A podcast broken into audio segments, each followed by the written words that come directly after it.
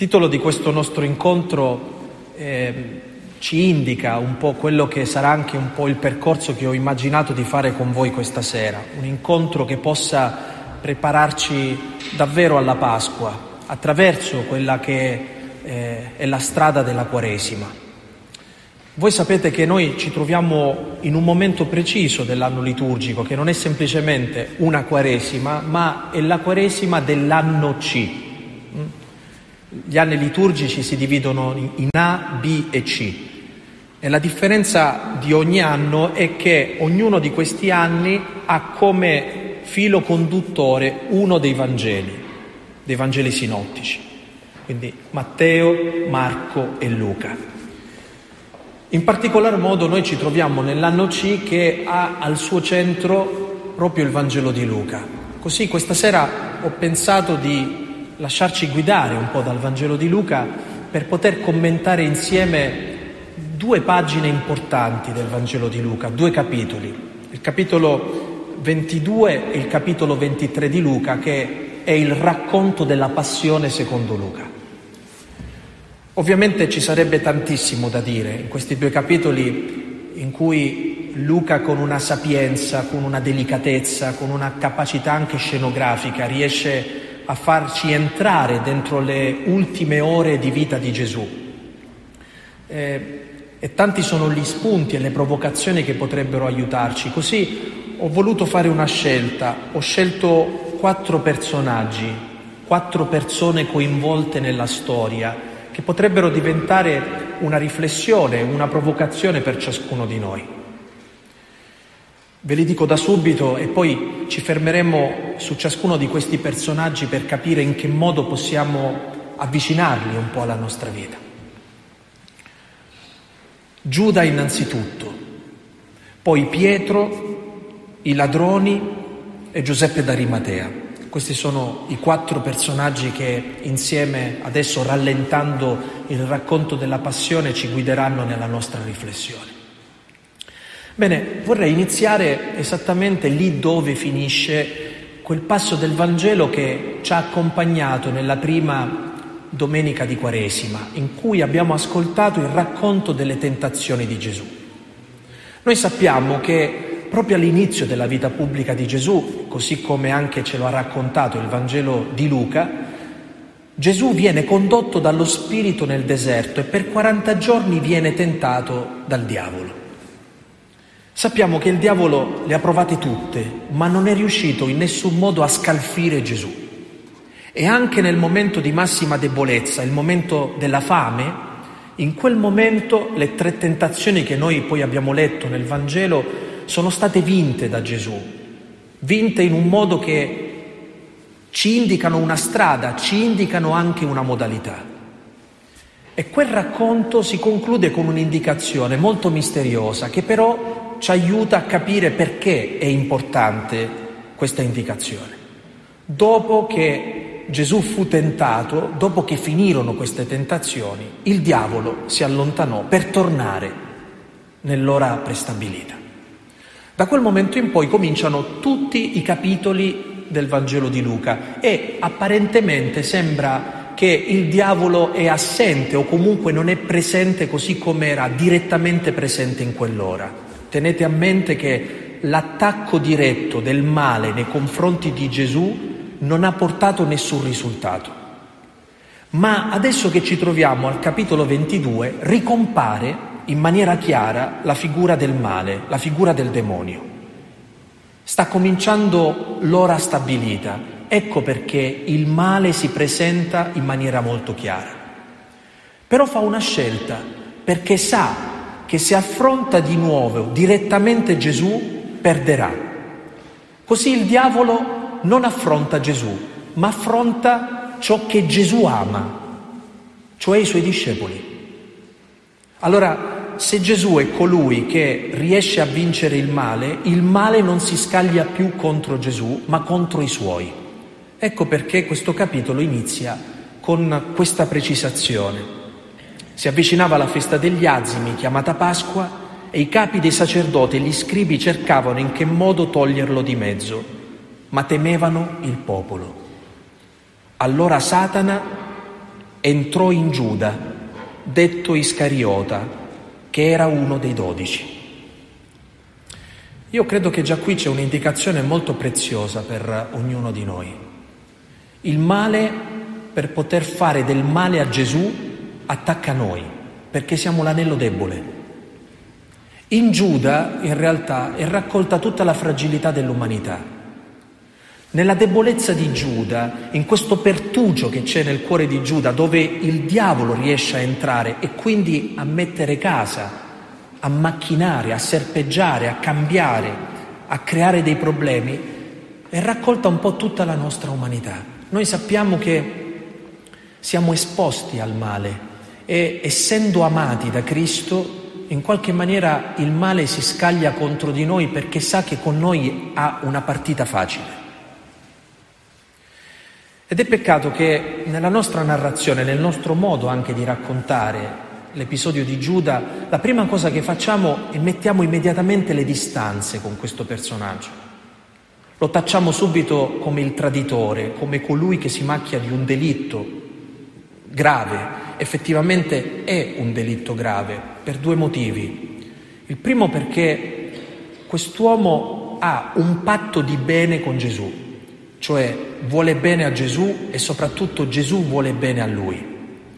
Noi possiamo dire che esiste un legame di bene quando esiste un legame di fedeltà, altrimenti si è semplicemente conoscenti. Nella vita noi conosciamo tante persone, ma non possiamo dire che siamo amici con tutti. Siamo amici quando nelle nostre relazioni si costruisce un legame di fedeltà. Allora capite che il tradimento di Giuda consiste nel fatto che a un certo punto Giuda smette di essere fedele a Gesù per cominciare a diventare fedele alla logica dei sacerdoti, degli scribi, dei farisei, dei dottori che vogliono condannare Gesù.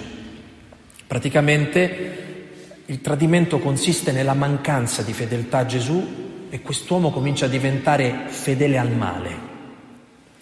Ma attenti, prima che questo tradimento diventi esplicito, cioè prima che diventi un'azione, è una questione del cuore. La fedeltà non è subito un'azione sbagliata, è qualcosa che si consuma nel cuore di ciascuno di noi.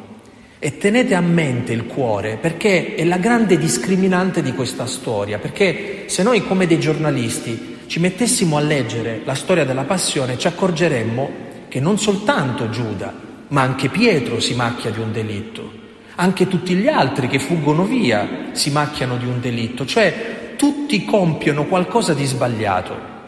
Ma qui la cosa grave non è tanto l'azione esterna, perché tutti fanno qualcosa di sbagliato, è qualcosa che è accaduta nel cuore di Giuda.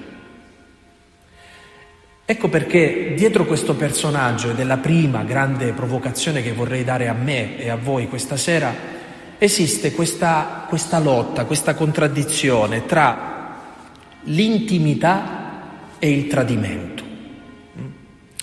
Al versetto 21, proprio del capitolo 22, viene detta questa parola, Luca mette questa parola in bocca a Gesù. Ma ecco, la mano di colui che mi tradisce è con me sulla tavola.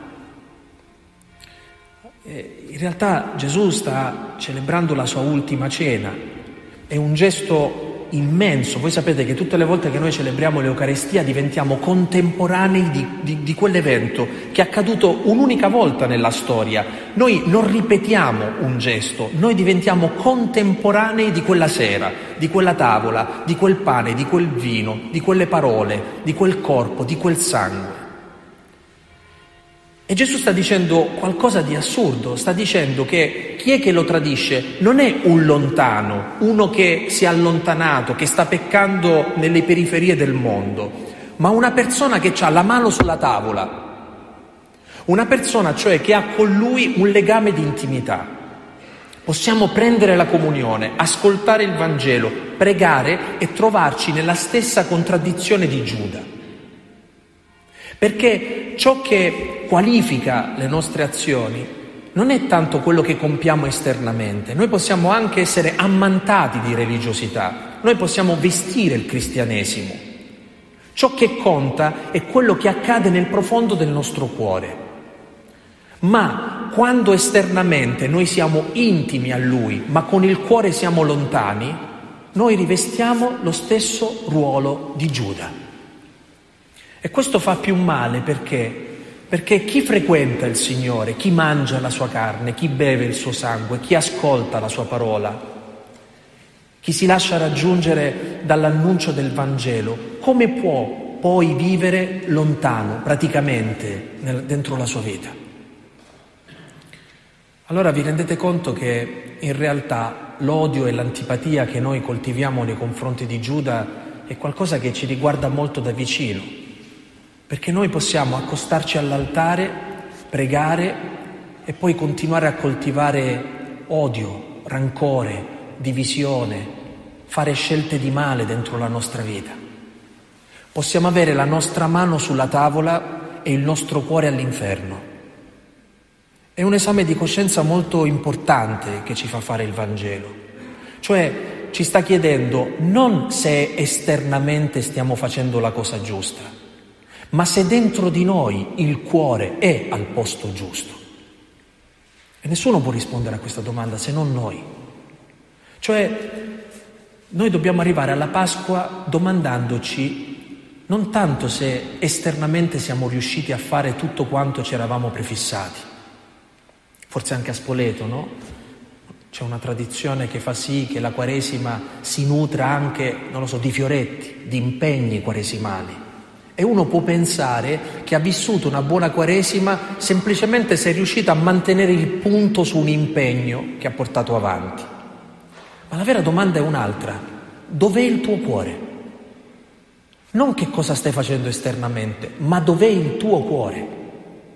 In che modo il cuore fa la differenza dentro la tua vita?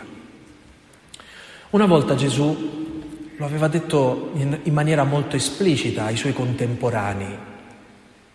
Ciò che ci rende impuri, diceva Gesù, non viene dall'esterno, non viene dalla carne che mangiamo, non viene dai cibi, non viene dal fatto che tocchiamo un ammalato o che abbiamo a che fare con un cadavere.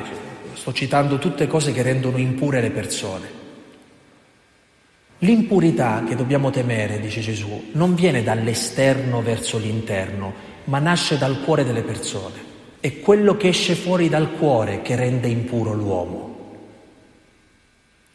Ma sapete, Fare questo tipo di riflessione significa dire che nessuno può guardare il cuore se non tu. Perché esternamente noi possiamo anche indossare una maschera, esternamente noi possiamo salvare la faccia, ma la grande domanda che ci dice se siamo o no cristiani non è quanto siamo imbiancati. E questa è un'altra espressione che usa Gesù nei confronti dei suoi contemporanei. Siete come dei sepolcri imbiancati. La gente vi cammina sopra e non sa che dentro c'è la morte. È una domanda sull'autenticità di ciascuno di noi. Dov'è il nostro cuore? Ecco, io credo che la figura di Giuda sia una di quelle figure che ricorda a ognuno di noi che la responsabilità non è del male, ma è di ognuno di noi. Ma voi mi potrete dire, ma Satana è entrato dentro di lui, quindi da quel momento in poi noi possiamo dire che questo è un uomo posseduto dal male. Ma sapete, e questo ce lo insegna la nostra fede cristiana, il male è impotente, non può nulla. L'unica maniera che ha di poter agire il male è allearsi con la libertà di qualcuno. Se nessuno gli presta la libertà, il male non può fare niente. Ora, davvero il male è entrato dentro Giuda, ma Giuda ha alleato la sua libertà con il male. Nel racconto delle tentazioni il male tenta di entrare dentro Gesù, ma Gesù non si allea con lui, non si lascia agganciare dalla sua logica. Eppure la logica del male è una logica seducente. Hai fame? Prendi le pietre, trasformale, mangia. E Gesù no, non di solo pane vivrà l'uomo. Ma non vorresti che tutte le persone che ti stanno intorno ti approvassero? Ecco, li, li vedi tutti i regni della terra, tutto sarà tuo. se ti prostri e mi adori. No, solo al Signore. Tu ti prostrerai e adorerai. E ancora sul pinnacolo del Tempio, buttati e tuo padre ti prenderà a volo. Non tentare il Signore Dio tuo. Allora nessuno si scandalizzi. Gesù fa l'esperienza di incontrare il male dentro il tempo del deserto, il tempo della prova, non è un luogo geografico, non dovete immaginarvi semplicemente che Gesù si trova in un luogo deserto. Questo deserto rappresenta il cuore di Gesù, la sua parte interiore. Tutti noi abbiamo questo luogo interiore, che non è un giardino. Il nostro cuore molto spesso è un deserto ed è un deserto abitato dalla tentazione cioè dal tentativo che fa il male di convincerci a pensare come vuole lui, ad agire come vuole lui, a fare come ci dice lui. Ma è troppo facile dare la colpa al male. Eh, ma è stato lui. No, perché è esattamente questo il ragionamento del male. Ti spinge a fare del male, ma quando qualcuno dice di chi è la responsabilità, è tua la responsabilità perché tu gli hai dato la libertà. Allora, vedete, questo è un discorso molto serio, perché ognuno di noi deve domandarsi da che cosa è abitato, che cosa c'è dentro il proprio cuore. Ad esempio, se dentro il proprio cuore c'è un tentativo di entrare in compromesso con le logiche del mondo, noi siamo come Giuda. Possiamo coltivare questo conflitto, l'intimità esteriore e il tradimento interiore. Ma facciamo un passo in avanti. Immediatamente dopo troviamo uno dei personaggi forse più belli del Vangelo, che è Pietro. E lo troviamo con un entusiasmo che se dovessimo misurare la maturità di Pietro, dovremmo dire che Pietro è esattamente come un adolescente nei suoi ragionamenti. Si entusiasma facilmente, si appassiona subito, è eccessivo nelle sue reazioni. Eh, pensate che quando Gesù comincia a parlare della morte, eccetera, subito vuole armarsi, si porta le spade appresso. Quando tentano di arrestare Gesù, trancia l'orecchio del servo del sommo sacerdote. Avete mai pensato al fatto che l'ultimo miracolo che Gesù compie è per guarire il servo di coloro che lo stanno arrestando? Anche lì un gesto di misericordia verso i nemici. Questa è l'ultima volta che Gesù compie un miracolo. Guarisce l'orecchio del servo del sommo sacerdote che si trova in quel giardino per arrestarlo. Allora capite che un personaggio così non è facilmente gestibile, ma c'è qualcosa di Pietro che è di esempio potente per ciascuno di noi. Cioè Pietro può anche sbagliare, può anche essere squilibrato, può anche fare delle cose che, che non sono giuste, può anche arrivare a rinnegare il Signore e quindi, capite, a macchiarsi di un delitto molto grave. Ma c'è qualcosa che rende Pietro San Pietro e che qualunque cosa accade, il cuore di Pietro è rivolto a Cristo. E c'è un momento nella descrizione di Luca, soltanto Luca riporta questo dettaglio, eh? se mettete di fianco tutti i racconti della passione, vi accorgerete che questo dettaglio lo riporta soltanto l'Evangelista Luca.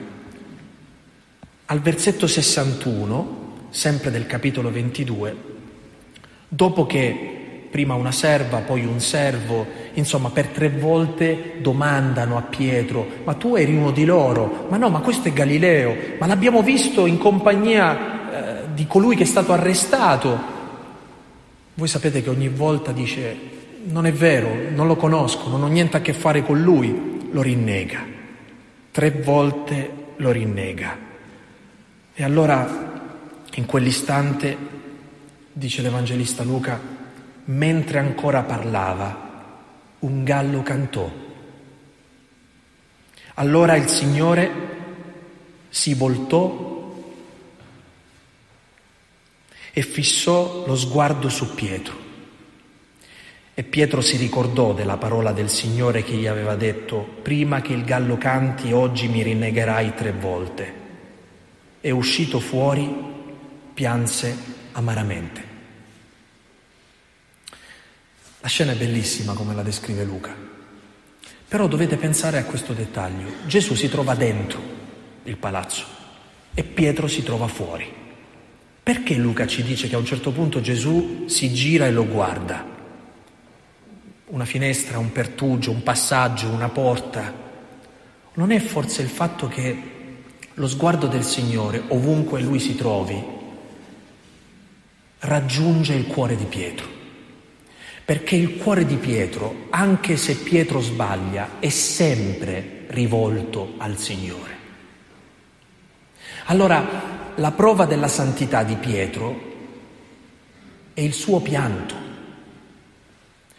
Fratelli, si è santi non perché non si fanno le cose che ha fatto Giuda o che ha fatto Pietro o che hanno fatto tutti gli altri peccatori presenti nel Vangelo si è santi quando il nostro cuore è sempre rivolto al Signore, quando il nostro cuore non lo ha tradito. Questo ci aiuta a rimetterci in piedi, questo ci fa piangere e allo stesso tempo cambia la nostra vita. Io mi domando se noi siamo capaci di questo pianto, se siamo capaci di lasciarci raggiungere dallo sguardo di Cristo, se siamo capaci cioè di lasciarci mettere in discussione, esattamente come sa fare Pietro. Credo che sia un'indicazione importante per noi, noi che a volte pensiamo che siamo o meno cresciuti dalla quantità dei peccati che facciamo esteriormente e pensiamo che siamo diventati più santi semplicemente perché è diminuito il numero dei peccati che facciamo. La scrittura dice che il giusto pecca sette volte al giorno, il giusto. Ed è un'indicazione anche per ciascuno di noi, perché ci sta dicendo in fondo che più che cercare di limitare i nostri peccati, dobbiamo domandarci dov'è il nostro cuore. Perché se tu cerchi semplicemente di trattenere il tuo peccato, ti comporti come quelle persone che hanno dei sintomi per una malattia e invece di curare la malattia, curano i sintomi. Ma se tu vuoi risolvere una malattia, devi andare alla radice della malattia, non ai sintomi. Allora noi cominciamo a guardare la nostra vita e cominciamo a dire ma io non dovrei fare questo, non dovrei fare quest'altro e, e, e rincorriamo una vita cristiana che non riusciamo mai a vivere fino in fondo. Anzi, certe volte più ci impegniamo, più invece di sentire gioia accumuliamo frustrazione. Luca ci dà un'indicazione preziosa, ci dice tu vuoi che la tua vita svolti, domandati dov'è il tuo cuore, a chi è rivolto il tuo cuore, di chi è il tuo cuore. Quando il tuo cuore è rivolto al Signore, questo ti salverà sempre. E anche se tu nella vita sbaglierai cento volte, tu per cento volte ti rimetterai in piedi, perché il tuo cuore è rivolto al Signore. Voi sapete che fine fa Giuda, vero? Giuda si toglie la vita. Giuda non si lascia raggiungere da questo sguardo, perché il suo sguardo non è più rivolto al Signore. Giuda si toglie la vita e muore non perché è il Signore a condannarlo a quella morte, ma perché lui si distrae da ciò che potrebbe salvarlo, sposta lo sguardo da qualcosa che potrebbe salvarlo, da qualcuno che potrebbe salvarlo. Allora capite che se tutto il tempo della Quaresima noi lo vivessimo come un modo attraverso cui mettiamo mani al nostro cuore, automaticamente abbiamo anche messo mani ai nostri peccati. Se semplicemente passiamo la vita soltanto a trattenerci, ricordatevi che la natura non fa salti. Se tu reprimi, prima o poi, se non da lì, da un'altra parte verrà fuori. Il cristiano non è chiamato alla repressione, non deve reprimere la sua affettività, la sua sessualità, la sua capacità di mangiare, la sua capacità relazionale, la sua capacità di voler possedere, fare, tutte cose che noi vogliamo tenere sotto controllo, che noi pensiamo che se riusciamo a misurare a tenerli, a limitarli al minimo, allora siamo delle brave persone. È il cuore ciò che fa la differenza. Questo toglie la pressione a tutto il resto dei peccati. La teologia usa un termine difficile, però ve l'ho appena spiegato, quindi adesso questo termine forse vi diventerà più chiaro. La teologia chiama questo, la chiama opzione fondamentale. E significa che quando il tuo cuore fondamentalmente è rivolto al Signore, questo ti salva, qualunque cosa accada nella vita. Al di là della tua debolezza, della tua fragilità, questa cosa ti salverà sempre, perché ciò che ti salva è lo sguardo del Signore, che è uno sguardo che non umilia, ma che accende la luce. È bello che Luca dice che dopo che Gesù fissa i suoi occhi negli occhi di Pietro, Pietro cosa fa? Si ricorda della parola del Signore. Certe volte noi perdiamo di vista l'essenziale, non ci ricordiamo più che cosa è utile, cosa non è utile dentro la nostra vita. Allora abbiamo bisogno dell'esperienza della misericordia, non come un'esperienza che ci dice che siamo sbagliati, incapaci, fragili, deboli, no, è qualcosa che mentre ci ricorda la nostra debolezza, la nostra fragilità, ci dà l'opportunità di tirar fuori tutta l'amarezza. L'Evangelista Luca dice che Pietro uscì fuori e pianse amaramente. È bello pensare che in quelle lacrime viene fuori tutta l'amarezza che c'è dentro Pietro. C'è una cosa peggiore che può capitarci nella vita, sapete qual è? È che questa amarezza ci rimane dentro. Quando questa amarezza ci rimane dentro, non soltanto noi non miglioriamo, ma cominciamo a coltivare un segreto rancore nei confronti di noi stessi perché non ci riusciamo e nei confronti di Dio che cominciamo a pensare che ci domanda delle cose impossibili da vivere. Allora, più che lamentarci, più che dire che il Vangelo è eccessivamente esigente, eccessivamente radicale, dobbiamo semplicemente domandarci se abbiamo il cuore di Pietro. Allora non sarà più interessante quanto hai peccato, sarà interessante domandarti di chi è il tuo cuore. Immaginate di andarvi a confessare e uno pensa che siccome ha detto tutti i suoi peccati, numero, specie, tutto quello che volete, ha detto tutto, pensa di aver risolto il problema. Ma il vero problema è che quando tu vai a confessarti, la cosa più importante non è semplicemente ricordarti tutto, precisamente tutto, maniacalmente tutto. Vai lì perché vuoi che il tuo cuore torni di nuovo ad essere di Cristo. È questo che ci converte. Essere perdonati senza convertirci non serve a nulla. È come lavarsi ma non aver risolto il nostro problema, è quello che produce quella macchia. Allora capite che nel racconto della passione di Luca c'è come una sorta di pedagogia. Tu puoi sbagliare esteriormente e avere il cuore altrove, questo ti rende come Giuda, si crea un cortocircuito che ti porta alla morte. Tu puoi sbagliare esteriormente ma avere il cuore rivolto al Signore. Questo ti salva al di là di quello che fai esternamente, perché è il cuore il luogo dove noi possiamo sperimentare quella misericordia che ci rimette in piedi. Questi due personaggi, Giuda e Pietro, vedete come illuminano in questo terzo quadro di personaggi, che sono i ladroni. Sono crocifissi a destra e a sinistra. In realtà gli esegeti dicono che è sbagliato che noi li chiamiamo ladroni, in realtà sono dei briganti e forse il termine più moderno che dovremmo usare è che sono dei brigatisti, perché certamente sono persone che pensano di poter risolvere i problemi, i problemi del loro tempo, i problemi dell'oppressione che stanno vivendo attraverso l'uso della violenza. Questi due brigatisti che sono crocifissi accanto a Cristo rappresentano due modalità di stare sulla croce, di stare in quel dolore, di stare in quella sofferenza, di trovarsi accanto a Cristo. Il primo, ci dice l'Evangelista Luca, sfida Gesù, lo sfida. Se tu sei il re dei giudei, salva te stesso. È interessante? È un atteggiamento di sfida, di tentazione.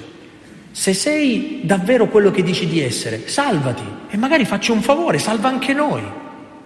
È un discorso umano di una logica disarmante. Hm? È voler piegare Dio ai nostri ragionamenti. Se tu sei nostro padre, se dici di amarci, allora com'è possibile che qualcuno può bombardare una nazione e ridurre un popolo in quelle condizioni? Ma dove sei mentre la gente muore? Dove sei mentre un bambino perde la vita? Dove sei mentre un innocente si ammala di una malattia incurabile? È o no logica questa domanda, capite? Perché davanti all'assurdità, al mistero della croce e del dolore, noi rispondiamo con una sfida. Mostraci invece che sei nostro Padre, tiraci fuori da questa assurdità, scendi da quella croce, risolvici questo buio. Noi non conosciamo nessun altro modo di stare davanti al mistero della croce se non quello del, di questi due ladroni, di questi due brigatisti. Il primo però è portatore di una logica tutta nostra, tutta umana. Che cosa accade? Che quando tu cominci a ragionare in questo modo non, non riesci più a capire la logica di Cristo. Non riesci più a capire quello che il Signore ha insegnato in tutto il Vangelo e cresce dentro di te non la fede, ma il rancore nei confronti di Dio. Quante volte nella mia vita sacerdotale sono stato testimone di questo rancore. Ed è un rancore lecito, capite? Quando si soffre molto, a volte si ha il diritto anche di gridare così nei confronti del Signore. Per questo nessuno deve dire che quest'uomo è cattivo. Quest'uomo è semplicemente un uomo reso cieco dalla sofferenza che sta vivendo, incattivito dal dolore che sta vivendo. Perché non so se sapete che il dolore può incattivirci, cioè può tirar fuori da noi il peggio di noi, non il meglio di noi. Eh, non pensate che la prima cosa normale che ci viene quando viviamo la croce è farci santi. La prima cosa che ci viene da pensare quando c'hai una, una croce è disperarti, è arrabbiarti, è ribellarti. Ma c'è un'altra opzione, c'è un'altra modalità. Come si risponde alla sfida? Ecco il buon ladrone. Alla sfida lui risponde con l'affidamento. Capite che entrambi non ricevono la risposta che tutti noi vorremmo ricevere. Perché è successo? Perché non intervieni? Ma uno si chiude in quel dolore, uno vive nella pretesa che Dio debba fare qualcosa e l'altro invece davanti a quel mistero fa un gesto potentissimo, un gesto di affidamento. L'altro invece lo rimproverava dicendo, non hai alcun timore di Dio tu che sei condannato alla stessa pena? State attenti, eh? Le parole qui hanno un peso. In realtà hanno accanto un poveretto che è stato ridotto in fin di vita dalla fustigazione, che ha dovuto portare una croce di cui non è riuscito neanche fino in fondo a trascinarla fin lassù per questo l'ha dovuto aiutare Simone di Cirene. È arrivato fin sopra quell'altura, è stato inchiodato a una croce, è appeso lì e io non ci vedo niente di Dio lì.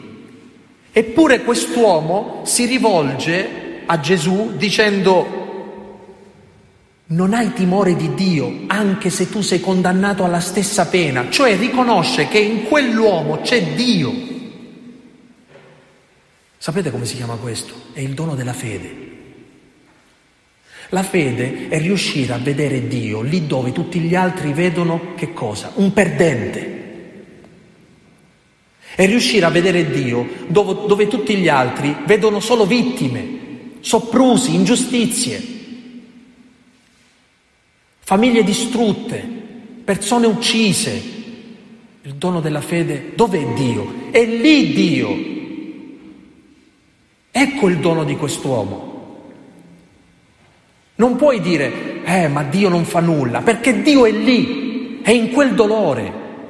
E questo è lo scandalo della croce. Capite che la cosa che non sopporta il male e la cosa che non sopporta la logica del mondo e il Signore, per venirci incontro e per amarci, è entrato egli stesso in quella contraddizione. Lui si è fatto contraddizione. E questo perché nessuno di noi potesse più sentirsi da solo. Allora in ogni vittima, in ogni dolore innocente, in ogni persona che viene sca- schiacciata, oppressa, in ogni persona che soffre, Gesù continua ad essere presente in queste persone, continua ad essere crocifisso.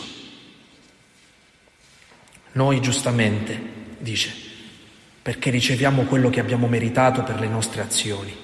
Egli invece non ha fatto nulla di male.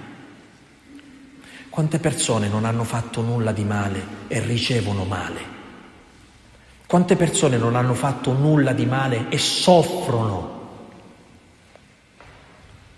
Ecco dove Gesù non è appeso su un muro, capite?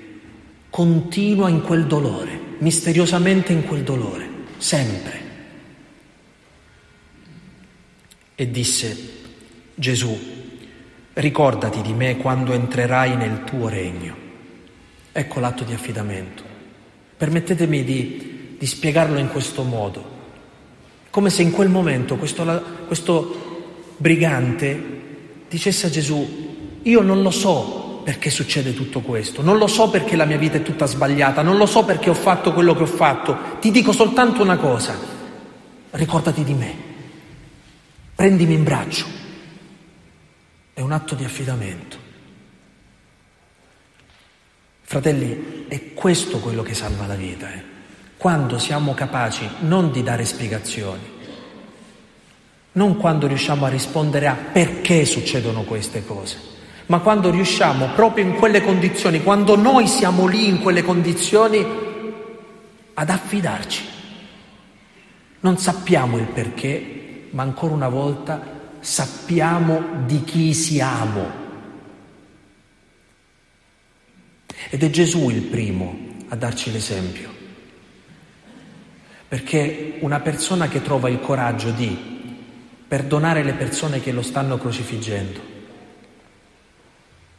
e morire con un atto di fiducia nei confronti di suo padre, Luca sostituisce alla parola, al versetto del Salmo che avevamo ascoltato negli altri Vangeli, il versetto del Salmo 33, che è qualcosa di molto significativo, perché alla stessa ora, alle tre del pomeriggio, il momento in cui Gesù muore, un pio israelita prega con il Salmo 33. 33.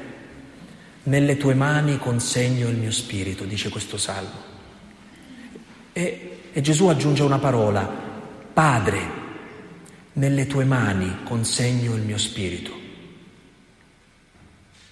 Fratelli, sta morendo, sta perdendo, sta fallendo, non c'è una via di uscita, non c'è nessun effetto speciale, non accade nulla, non è una formula magica dove tu ti affidi e succede un miracolo, non c'è nessun miracolo, ci sarebbe piaciuto, come è accaduto nell'Antico Testamento, che proprio mentre Abramo sta per uccidere il figlio Isacco, un angelo bloccasse la mano di, que, di, di quel padre e sospendesse quel sacrificio.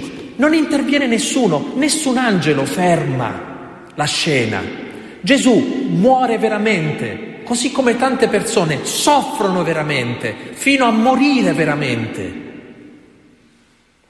Ma è questo il seme della risurrezione. Il problema non è morire, è morire così. Questo ci fa cristiani. Noi non siamo cristiani perché abbiamo trovato un modo per non morire, che tradotto significa noi non siamo cristiani perché abbiamo trovato un modo per non, per non avere problemi, per non dover affrontare le cose difficili della vita. Noi siamo cristiani perché abbiamo capito come bisogna morire, come devi affrontare un problema, come devi affrontare qualcosa che ti viene contro, affidandoti, perché questo è il seme della Pasqua. Il Padre risusciterà il Figlio, ma innanzitutto deve accadere quel fallimento, deve accadere quella prova. Un grande uomo che speriamo tra pochi mesi possa essere elevato agli onori dell'altare, un vescovo, profeta, Don Tonino Bello, amava dire che nel Vangelo raramente si parla di tempi e gli unici momenti in cui il Vangelo ci tiene a riportare gli orari sono quelli della croce di Gesù. Gesù fu crocifisso da mezzogiorno alle tre del pomeriggio.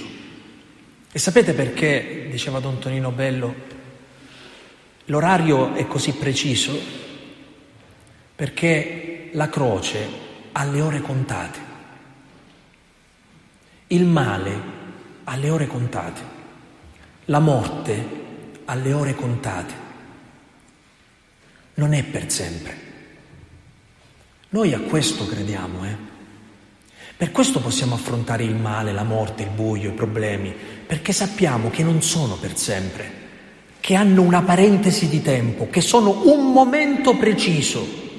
E dobbiamo domandarci come vogliamo vivere quel momento preciso, quel mezzogiorno fino alle tre del pomeriggio, come vogliamo starci in quel buio. Si fece buio su tutta la terra, affidandoci. Guardate che qui rimane in piedi o crolla la fede cristiana. Noi non siamo cristiani perché diciamo tante cose giuste su Dio. Uno dice imparo il catechismo, allora sono cristiano. No, non siamo cristiani perché conosciamo tante preghiere, Volete che esagero? Non siamo cristiani semplicemente perché ogni domenica andiamo a messa, non siamo cristiani perché diciamo il rosario, non siamo cristiani perché facciamo pellegrinaggi, non siamo cristiani perché diamo l'elemosina, siamo cristiani se siamo capaci di affidarci. Perché l'atto di affidamento dice se tu credi non che Dio esiste, che è tuo padre, questo ti fa cristiano. Sapere che Dio è tuo padre ti fa cristiano e tu solo a tuo padre ti affidi, solo a lui ti affidi. Ora, penso che la maggior parte di noi sia abbastanza convinta che Dio esiste. Ma quanti di noi sono convinti che è nostro Padre? E vedete amici, non è una questione di testa, è una questione di scelte le persone che riescono ad affidarsi scoprono una pace che il mondo non può dare. Non può dare, perché una volta che tu sei in braccio a qualcuno non ti importa più di niente, non ti importa come va a finire, non ti importa quanto tempo, non importa se ci sono o no delle vie di uscita, perché la parte più importante di te ormai è salva. Dice Gesù nella sua lotta nel Getsemani. Lo spirito è pronto, è la carne che è debole. Significa che è normale avere paura, è normale che abbiamo paura di soffrire, che abbiamo paura di morire, che abbiamo paura di affrontare delle cose difficili. Se noi non avessimo paura non saremmo umani. Ma c'è una cosa che ci ha regalato il Signore. Come si sta in quella paura? Come si sta in quella situazione? Affidandoci. E sembra che l'Evangelista Luca voglia rispondere a questa domanda in questo modo, perché magari qualcuno in mezzo a voi potrebbe dire questa sera, questo è bello, ma come si fa? Quando ce ne torneremo a casa, come si fa a vivere così? Per questo il Vangelo ci racconta come ha fatto Gesù perché ognuno di noi, tenendo lo sguardo fisso su come lui ha vissuto, ha parlato, ha scelto, ha pregato, possa dire ho un esempio. devo fare come faceva Gesù, devo fare come ha fatto lui. Allora, esattamente come un bambino piccolo impara a parlare e a camminare guardando la madre e il padre, noi cristiani impariamo ad essere cristiani tenendo gli occhi fissi su Gesù. In questo senso, più ci sentiamo adulti, più non abbiamo capito che siamo come dei bambini davanti a Lui. E la cosa peggiore ancora è che quando le cose le abbiamo capite con la testa, non è detto che le abbiamo capite anche col cuore. Perché con la testa i problemi li abbiamo risolti. Eh, prova a viverlo però. Prova a sceglierlo. Prova a farlo. Ecco il dono. Ma arriviamo all'ultima figura. È Giuseppe d'Arimatea. Quasi mai si parla di lui. Sì, è dentro, avete presente come nei presepi ci sono anche i personaggi di riempimento, no? Eh, c'è lo scalpellino, c'è un pastore messo lì sulla montagna. Allora abbiamo come l'impressione che ci sono dei racconti del Vangelo dove a un certo punto si mettono personaggi secondari, giusto perché, beh, dobbiamo riempire, no? E c'è anche spazio per un personaggio secondario come Giuseppe d'Arimatea. No, ricordatevi che il Vangelo non ha personaggi secondari, anche quelli che sono defilati sono protagonisti del Vangelo.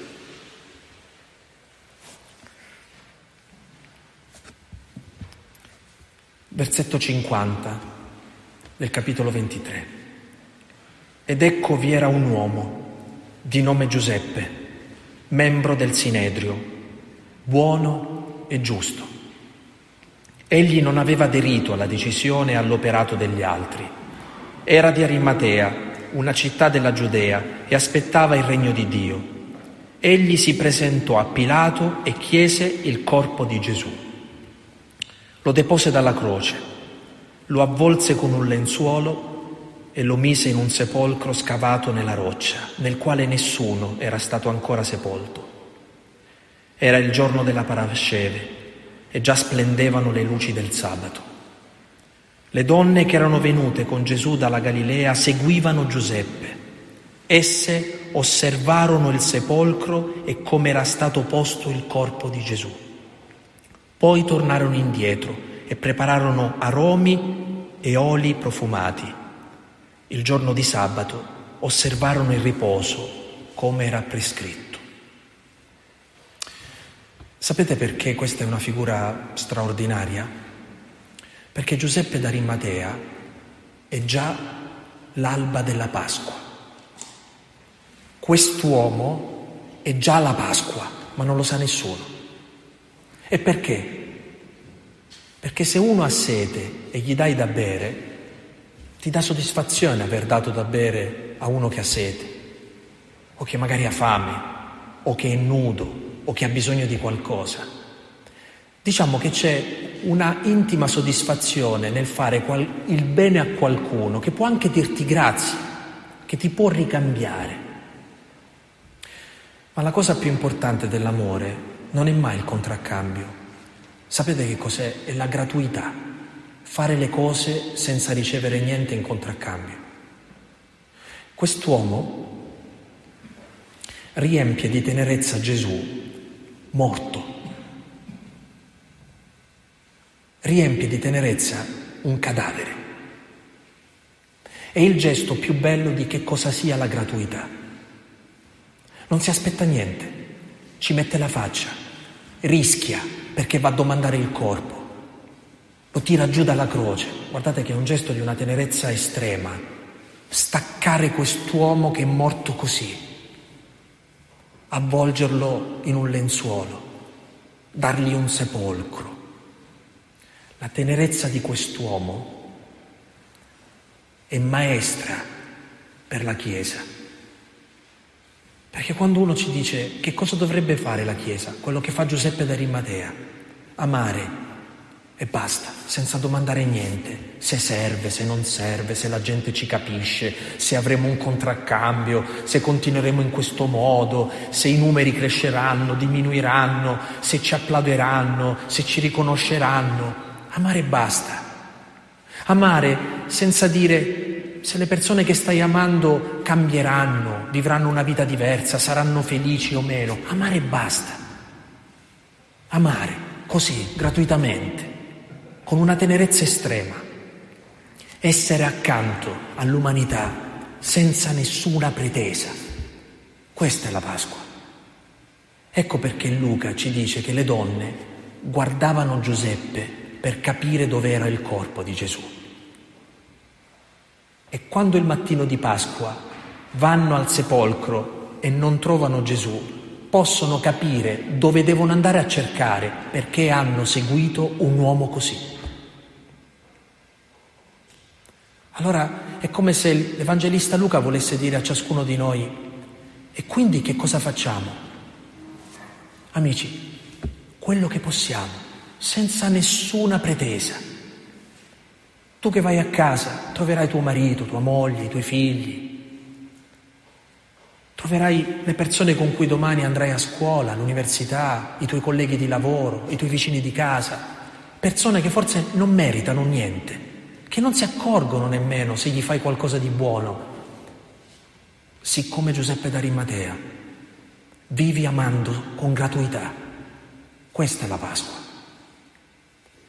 Noi non possiamo fermare una guerra, non possiamo convincere i potenti del mondo a non fare del male, ma possiamo nel nostro piccolo vivere diversamente, vivere in una logica contraria a quella della violenza, che è quella dell'amore, che è l'amore gratuito, che fare le cose così, con coraggio, con determinazione, con creatività, con passione, a fondo perduto, davvero a fondo perduto. Allora noi saremo come il mattino di Pasqua, perché chi avrà incontrato questa esperienza dell'amore ha incontrato qualcosa che non ha presentato il conto, che ha amato e basta, che c'è stato, che ha fatto la sua parte. È una lezione immensa quella di Giuseppe d'Arimatea. Allora capite che noi dobbiamo passare dal rischio di Giuda all'opzione di Pietro, all'affidamento del brigante, alla tenerezza di Giuseppe d'Arimatea. L'Evangelista Luca è come se ha messo davanti ai nostri occhi tutto quello che potremmo essere. Ora tocca a noi decidere chi vogliamo essere in questa storia, ma questo non riguarda più me, ma ognuno di voi. Grazie.